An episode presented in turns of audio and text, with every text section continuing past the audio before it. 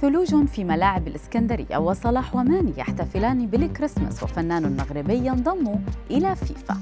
إليكم أبرز أخبار الرياضة في الساعات الأربع والعشرين الماضية في دقيقتين على العربية بودكاست.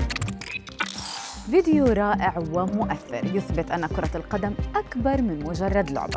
حيث ظهر نجوم ليفربول وفي مقدمتهم محمد صلاح وساديو ماني وهم يحتفلون مع بعض مرضى مستشفى ألدر هاي الأطفال وذويهم بدوا سعداء جدا بالمحادثات الطويلة التي جرت بينهم والهدايا التي تبادلوها.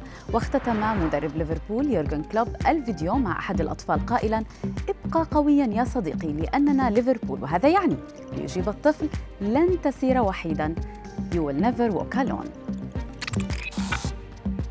ونبقى مع يورجن كلوب الذي على ما يبدو سيختتم مسيرته في دورتموند لكن ليس كمدرب. هذا ما صرح به هانز يواكيم الرئيس التنفيذي لنادي بروسيا دورتموند الألماني. وأضاف إذا شعر كلوب في وقت ما بالرغبة في العودة إلى ألمانيا فلديه مكان هنا. حينها سنجد منصبا مناسبا له في النادي بعيدا عن دفة القيادة.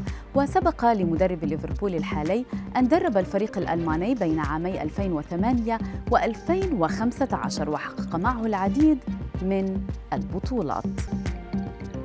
أظهرت صور تناقلها رواد مواقع التواصل ثلوج تغطي محافظة الإسكندرية وهو أمر نادر في المدينة الساحلية. من بين المناطق التي تزينت باللون الأبيض استاد الإسكندرية الذي يستضيف اليوم لقاء الاتحاد السكندري وسيراميكا كليوباترا وقام المنظمون بتنظيف الملعب من الجليد والتأكد من سلامة مرافقه بعد الموجة.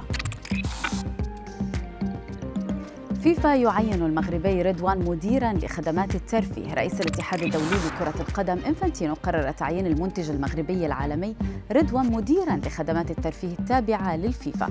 يذكر أن رضوان كان قد أنتج العديد من الأغاني المتعلقة بعالم الرياضة وخاصة في مجال كرة القدم.